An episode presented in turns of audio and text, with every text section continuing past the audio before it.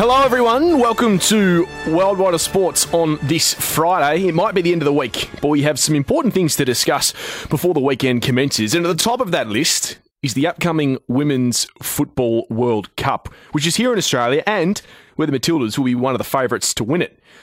Now, Craig Foster wrote a fascinating piece in The Age and Sydney Morning Herald today, highlighting the difficulty that the game and the tournament faces after FIFA's decision to accept sponsorship from Visit Saudi, that is, the state tourism arm of Saudi Arabia, a country whose history is littered with the mistreatment and forced oppression of women.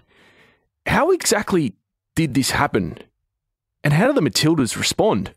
The former Australian soccer player, Stan sports analyst, and human rights activist Craig Foster joins me live. Craig, welcome to Wide World of Sports. This is a pretty serious issue, it must be said, just months out from the World Cup really serious, and the timing is interesting, as I, I made clear in that piece uh, this morning in the SMH and Age, is that you know it's less than six months to go to the tournament. That this has been kind of lobbed on the tournament organisers.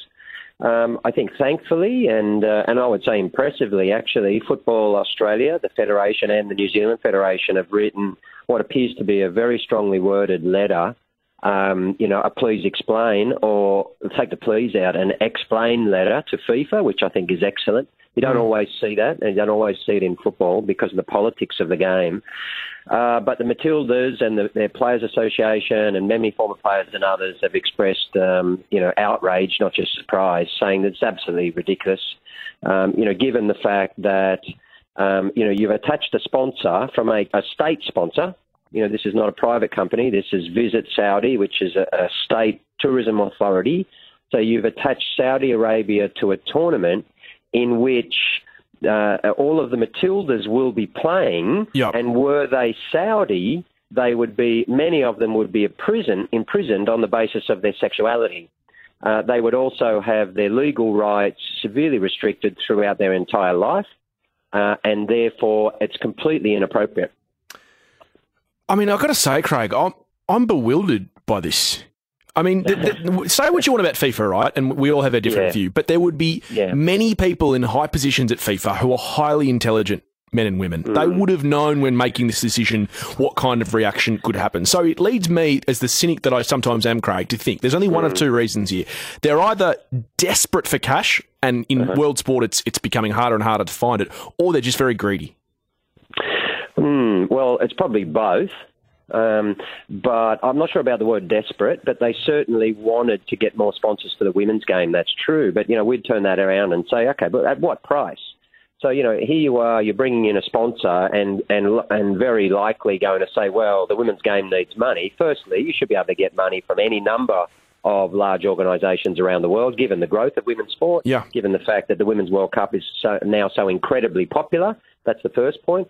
Uh, the second point is, you know, money cannot be bought in at any cost because you're asking now the female athletes to compromise their own values, uh, you know, and their own commitments to women's rights, but you know, a- anywhere in the world.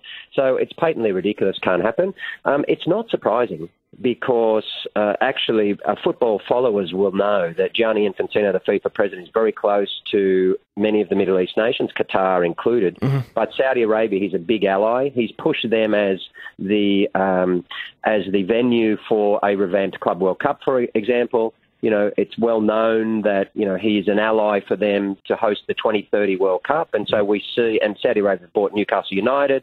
They're looking at buying other clubs. So under uh, Gianni Infantino's term, Saudi Arabia's influence in the game at political and commercial level has grown exponentially.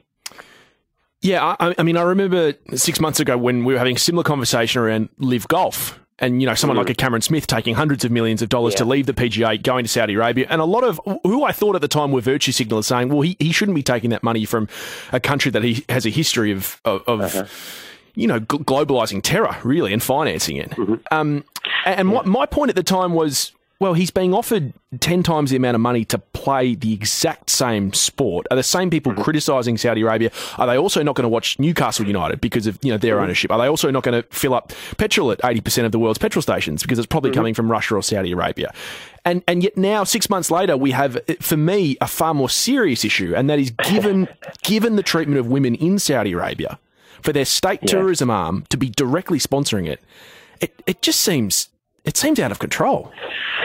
Well, it is out of control um, because global sport is just taking money at any cost and not asking questions. And football is the biggest, um, and it's been doing it for a considerable amount of time. I mean, there's a reason why Qatar and Russia both hosted the, the two most recent World Cups, mm. and you know, look where Russia is now, for example. Um, and so, and the Olympics, you know, gave Putin, you know, its highest award of valor uh, and, you know, recently, of course, has rescinded that. So no one's really talking about it at the highest levels. You say there's a lot of smart people there, no doubt, but they also exist in a bubble. And I've had some experience advocating to and against FIFA, including some of our human rights cases. You know, you would remember Hakeem Al Araibi, And, you know, you walk into those environments or you see them at World Cups or you get to know them, talk to them, and have to work with them.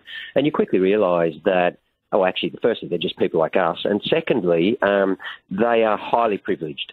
Okay, so the yep. vast majority of these people have not experienced this. They are not close to the ground. They do not speak to grassroots organisations. They wouldn't have the foggiest, you know, what's happening in Saudi Arabia. They're far more interested in their own political position and the politics of bringing Saudi money in than they are of the social impact or the impact on the athletes of doing so. They just don't think about it. That's obvious uh, because no one's consulted. The one thing I will say though is the is the the players, uh, Professional Footballers Australia, which I'm a former chair, um, is the representative body of Socceroos and Matildas and so on, and they they did a fabulous job with the Socceroos of education over a couple of years period and got them to a really well educated position, easily the, the most educated male team in the world in relation to the issues of Qatar, and they're they're they're also to have to run through that process um, with the Matildas. But their global body is the one who really should be taking this up. So my question to them is, you know, where is FIFPro? So FIFPro is the global players union. Yep.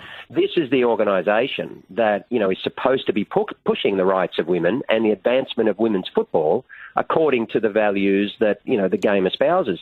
It should be them taking this up. They should have been yep. out immediately saying this is absolutely unacceptable. We've got you know th- many thousands of uh, female members all around the world. This puts them in a severely compromised position. This is not right having said all of that, let's just go back to the start and say, okay, but any country has should have the opportunity to be involved in sport. And every country should, uh, you know, or organisation should be able to have the opportunity to um, to sponsor sport. However, it must come with basic value alignment and conditions attached if that's not the case. Therefore, it's open for Saudi to do so and even host the World Cup. But football has to say to Saudi Arabia, you can certainly do that, and that would be wonderful, but on the following conditions. Okay, we need to see minimum women's rights because your women are football players. We need to see LGBTI decriminalisation because there are gay and lesbian players now playing in Saudi Arabia who cannot come out. So, the, you know, this is the discussion that needs to happen. So, Craig, uh, how much pressure do these athletes deserve to be under? I always feel like yeah, we, we, concentrate yeah. too much on the individuals. You know, when yeah. the Socceroos came out and released that video a few weeks before Qatar, there was a lot of commentary around, well, if they feel that strongly about it, they shouldn't be playing.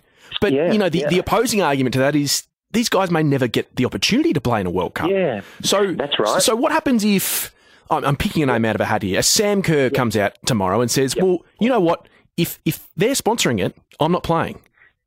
Yeah, well, I think it'll be fantastic.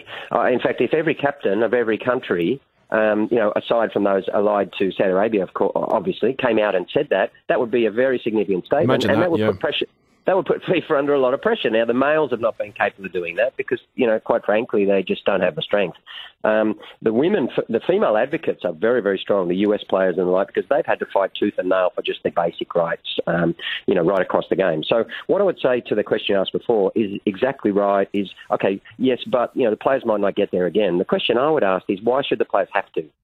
What the players can do is put pressure on FIFA to be better and to not do this now or in future and to set the terms and conditions under which they're prepared to play in tournaments that are sponsored by any types of organisations. Um, what is what I said pre Qatar. The only thing that they can't do, in my view, is be silent. Because if they're silent and they allow their own game to, to take any behaviours and to contravene the basic value set that we talk about in sport, then um, the game is simply going to get worse. So therefore, when it comes to our golfers, um, you know, my view is it's not only about the athlete, and athletes make their own choice according to their own conscience. It's the people who run sport who have to be held accountable. Yeah. And it's the people who are these sponsors and are these states doing this. That's where the, the, the ire of the football, of the fans and players needs to be directed. Um, I would prefer that Cameron made a different choice, but every athlete makes their own choice. And, and the, the issue, uh, you know, and, and so a lot of pressure is placed on athletes in these moments to say, well, you have to speak up when what we should be saying is, well, you should never have made that decision. Mm. And then those athletes who feel comfortable and want to make alternate decisions can be very make very powerful social impact. And I'd like to see more of them do so. So, Craig, you've covered a, a lot more live sport than I have, but the, the when it comes to the political politicization of sport, and that is political issues that find their way into the sphere of sport. There seems to be two groups of people mainly. One is I love it. I, I love how athletes are using um, their platforms to talk about important issues outside of sport. And the other set of fans um, who also have a strong voice seem to say, you know what? I pay my uh, $25 to buy a ticket to come in and to watch you kick a football or to watch you uh-huh. swing a bat. And I actually don't really care about what you think about other things in the world because I watch sport to get, get out of that. And yeah, I, I, th- I feel like, you know, the next decade is going to be really important for those two groups of people because I feel like it's only going to happen more and we're asking ourselves more yeah. questions of each other. Yeah, I agree. And they're really important uh, questions and conversations. And so my answer to that is always, well, you know, if you're if you're I'm putting myself in the position where you're a fan and you're saying, well, I don't really want to hear about this, and I say, look, well done to you because you're in a position where you don't need athletes to speak up for you. Yep. So you know, yeah. maybe you should contemplate that. So the women of Saudi Arabia do. The LGBTI community of Saudi Arabia do. The mm-hmm. migrant workers in Qatar did. And if someone doesn't speak up for them, people die. Um, you know, people are imprisoned. People, people are tortured. So I would say that um, the fact, you know, we should be proud of the fact that athletes are prepared to bring these things to light because there is risk and cost to them for doing so, and they shouldn't have to, but sadly they do. Uh, as, as, at the same time, there was some really groundbreaking research uh, released by an organisation called No Second Place, uh, number two second place. Um, and people can go and Google it. And I'm a, an advisor along with um, Adam Goodes, uh, Maddie Di Rosario, and um, David Pocock to this organisation, which basically works with sports and corporate entities to make sure that they can bring their social purpose to life through sport. Right? And the research of only just before Christmas says very clearly that the overwhelming majority, well in excess of 80% or so, of Australians expect sport to make a statement in this area. Yeah, wow. They expect, yeah, they expect sport, sport more than athletes, they, they love athletes when it happens, but they act, their expectation is more on the sports and governing bodies. We expect you to take a position on Australia Day. We expect you to take a position on gay rights. Mm. We expect you, you know, and we see, and we see this more and more in Australia. But actually what the community is saying, not just the sports community, but the broader community, is you are a visible major industry and social institution and cultural institution of sport. You have a responsibility to broader social issues. You cannot pretend that you're not citizens and you don't engage in them. So that, that research is really interesting, and it's backed yeah. up by the fact that those athletes around the world who do engage and stand up for people, Naomi Osaka, Lewis Hamilton, and others, their brand value as well as that of the sports actually um, accelerates when they step forward and, and say something authentic. Craig, just changing tack, just before you go, um, Football Australia today starting its process to create a second tier competition. The, the, the A League's been struggling for some time now, it's no secret. Can this work? Yes, it can work. It's going to take some time. I don't know the economics of it, and that's the main issue. There are clubs ready to do it. There is a lot of uh, enthusiasm to make it happen. There is there is a, a, a, desperate need to expand the number of levels uh, of professional or semi-professional football so that we can expand the, the development of players. Yep. We can have more pathways, coaches and administrators. So, you know, we desperately need that, but it's a question of what the model looks like. So they put out an expression of interest for submissions, I think, today. And what that's saying is we want between 10 and 16 teams, but essentially they're going to shape it in accordance with what comes back and what the submissions look like. So there needs to be minimum standards. They've made sure that's clear of professionalism, of all year round, um, you know, um, remuneration for athletes, uh, minimum staffing levels, and these things. That's good. Um, it will work eventually. Um, it's just a question of you know where the resources are going to come from, um, and that's always a big question for every sport. Craig, really enjoyed uh, reading the article in Nine's newspapers. Looking forward to watching on the coverage of Stan Sport for the, the Champions League. Thanks for coming on. Great, always a pleasure.